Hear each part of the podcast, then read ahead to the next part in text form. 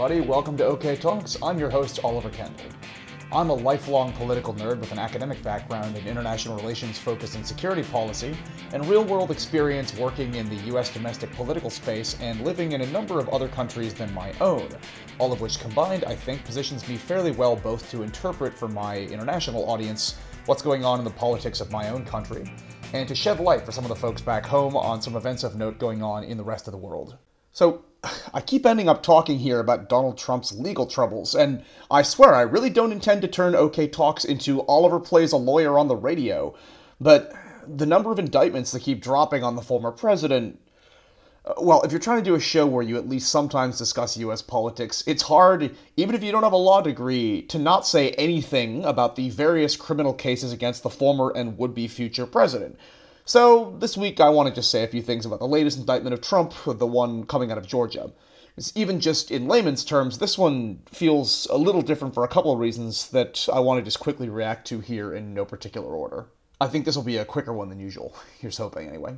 But, of course, before I get too far into it, if you haven't already, remember to subscribe or follow the podcast on whatever platform you listen. Also, as always, please do share the show with anyone you think might get something out of it. I promise I will at least sometimes talk about more than just Trump's legal problems. If you're unsure how to do that, just go ahead and hit the button with the three horizontal dots, select copy link, and send that link to anyone with a pulse. Okay, so for my non American listeners, or I suppose any American listeners I have, who have just now returned from a vacation in a cabin in like the mountains with no Wi Fi or cell reception, and then decided to listen to this before opening any other news source, thank you. Donald Trump made history again this week by being the first American president ever to receive four criminal indictments. That's after having already made history for being the first American president ever to receive one, two, or three criminal indictments. This one came from the jurisdiction of Fulton County, Georgia, where the president is alleged to have committed various criminal acts in an attempt to throw out the results of the 2020 elections in the state of Georgia, which were, you know, not too favorable to him. First of all, this indictment, based on the reactions that I've seen to it from people whose familiarity with legal proceedings rather outstrips my own, seems to not be just like a, a, local copy of the federal January 6 charges that I discussed back in episode 46. Now, I point that out because there had been some speculation in advance that they might be. These charges coming out of Georgia really center Trump um, not as just a drowning man flailing around on his own looking for a way to avoid losing power, but show him at the heart of a conspiracy. He's charged with conspiracy and under a RICO statute. Now, RICO stands for Racketeering Influenced and Corrupt Organizations, which, according to my lawyer friends in plain English, is basically like an even bigger conspiracy involving a broader array of crimes. Conspiracy charges themselves, which are also involved in the Georgia indictment, are interesting because they basically have the effect of criminalizing certain things that on their own wouldn't necessarily be against the law, but in the context of a broader conspiracy are. It's it's a way to hold people accountable as a group for doing stuff in support of illegal activity. Like take the classic scenario from every mob movie. You own a local I don't know, sandwich shop and one day, two suspicious looking individuals with a fondness for tracksuits, who you know have ties to the local mafia, show up and say, Hey, it's a nice shop you got here. Sure, it would be a shame if anything was to happen to it. And then suggest that for a small payment, their uh, associates could make sure that your shop is protected. So, let's say you call the police and these two get arrested, but the next week, two other guys show up. Maybe even ones who don't sound like some guy's bad impression of a cartoon villain from Queens. RICO and conspiracy statutes make it easier to not just go after the guys that keep showing up at your shop who were presumably ordered there, but rather to take down the entire organization that has them extorting you in the first place so that the whole thing stops. yeah, sorry for the poorly executed legal rabbit hole. I clearly don't have a future as an officer of the court and have just outed myself as having watched neither The Godfather nor The Sopranos. Bottom line, what I was trying to say is, eventually, the nature of the charges in Georgia make it clear that Trump was leading a conspiracy with a bunch of accomplices. This was not just like a desperate guy on his own hopping on the phone asking for favors after it looked like he'd lost.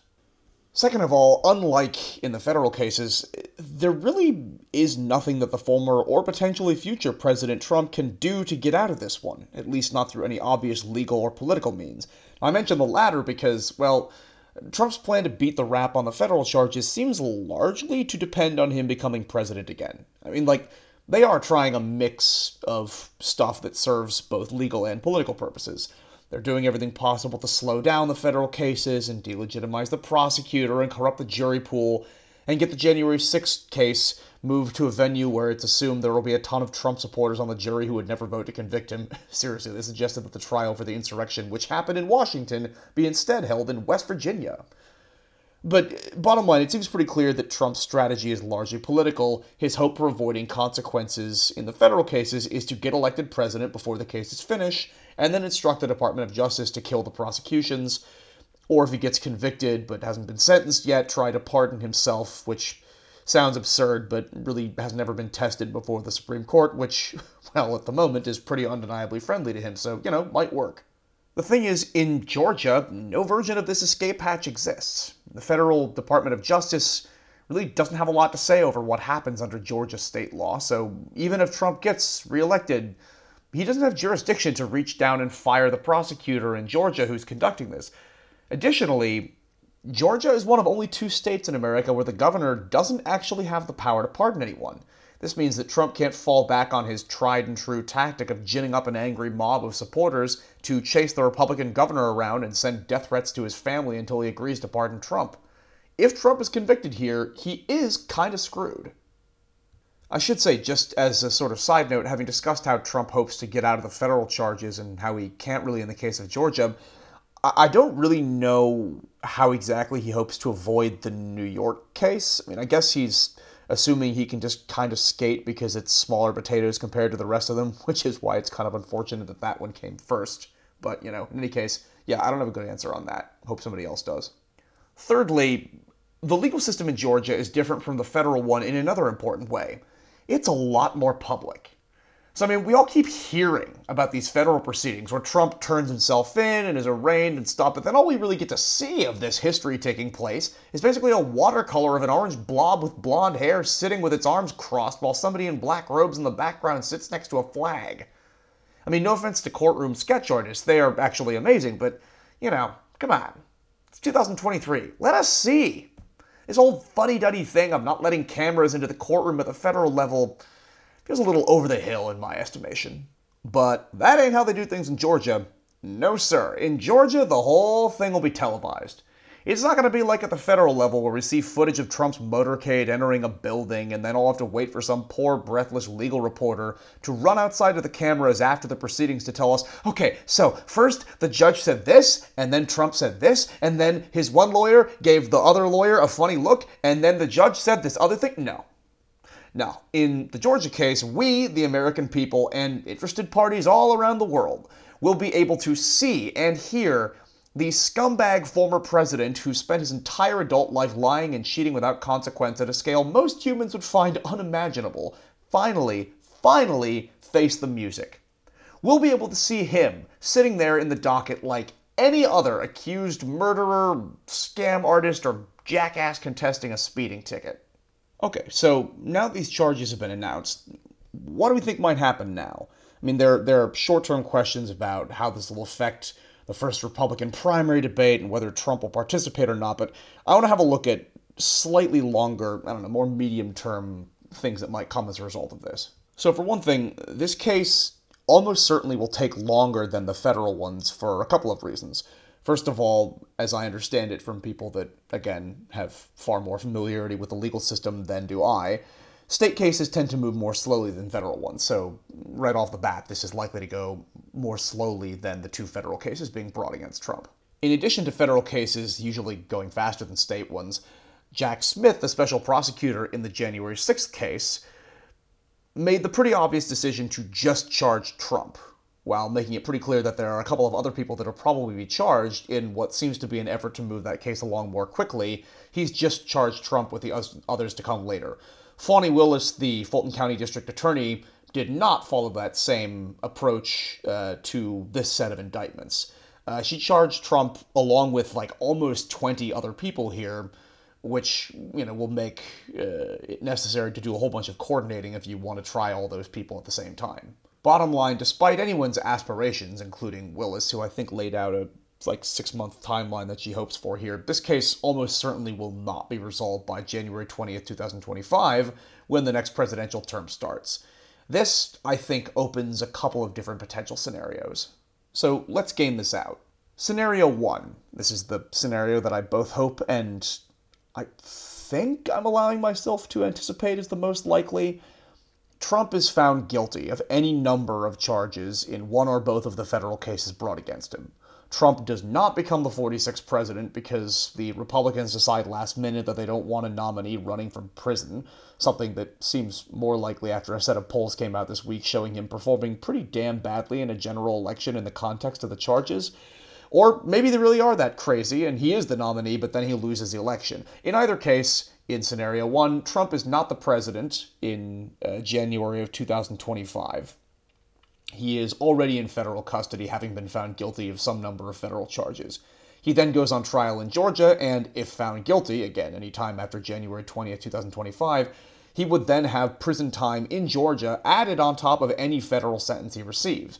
Even if he manages to survive in federal prison long enough to be pardoned by some hypothetical future president, because I assume Biden wouldn't do it, he would then be transferred to custody in Georgia, where he would die in prison because Georgia's governor can't pardon him, and what he's been charged with comes with mandatory minimum sentences. Hypothetical scenario number two. Trump somehow manages to avoid federal conviction, but even though he was able to somehow hoodwink some number of the 24 federal jurors, it isn't enough to fool a sufficient number of Americans that they want to re-elect a proven liar, insurrectionist, scumbag, obvious criminal, and any number of other insults I could spend the rest of the evening reciting. Trump, a free man but not the president, stands trial in Georgia. If convicted of anything he's charged with there, he will probably die in prison because, again, mandatory minimum sentences. As I understand it, the absolute minimum number of years in prison for the RICO charges is five years, and a minimum for the conspiracy charge is one year. And I don't see Donald Trump, a morbidly obese, almost octogenarian, surviving six years on prison food. Of course, it's worth noting that hypothetical scenario number two would almost certainly be complicated by some other sort of January 6th scenario happening again because, let's face it, it's virtually impossible to imagine Donald Trump losing yet another election but then deciding that this time he's going to take it like a man. Okay, so then hypothetical scenario number three, this being the one obviously that gives me nightmares. On January 25th, 2025, Donald Trump has either won the election or in some other way managed to scam his way back into the White House. He has either already faced both federal trials before the election and somehow not been found guilty of any of the nearly 80 charges leveled against him at this point, or more likely, he won the presidency before he was convicted and either pardons himself or scuttles the federal prosecution. So, then what? I mean, if the Georgia trial has already started at this point before he's inaugurated, does it just continue? If it hasn't started yet, does he just not turn himself in? Does he just never go to Georgia or do the Secret Service like get into fights with any law enforcement agency that tries to take him into custody to stand trial? Or does the Supreme Court decide that Trump gets to basically have some sort of temporary immunity while he's the president, which, you know, obviously incentivizes him to try to find some extra constitutional way of never leaving office? I don't know. I don't know if anyone does. I'm sure also that there are more important questions to ask and more potential scenarios than just the three that I imagined there. And it's excellent that the wheels are in motion for yet another way in which Donald Trump might finally face justice.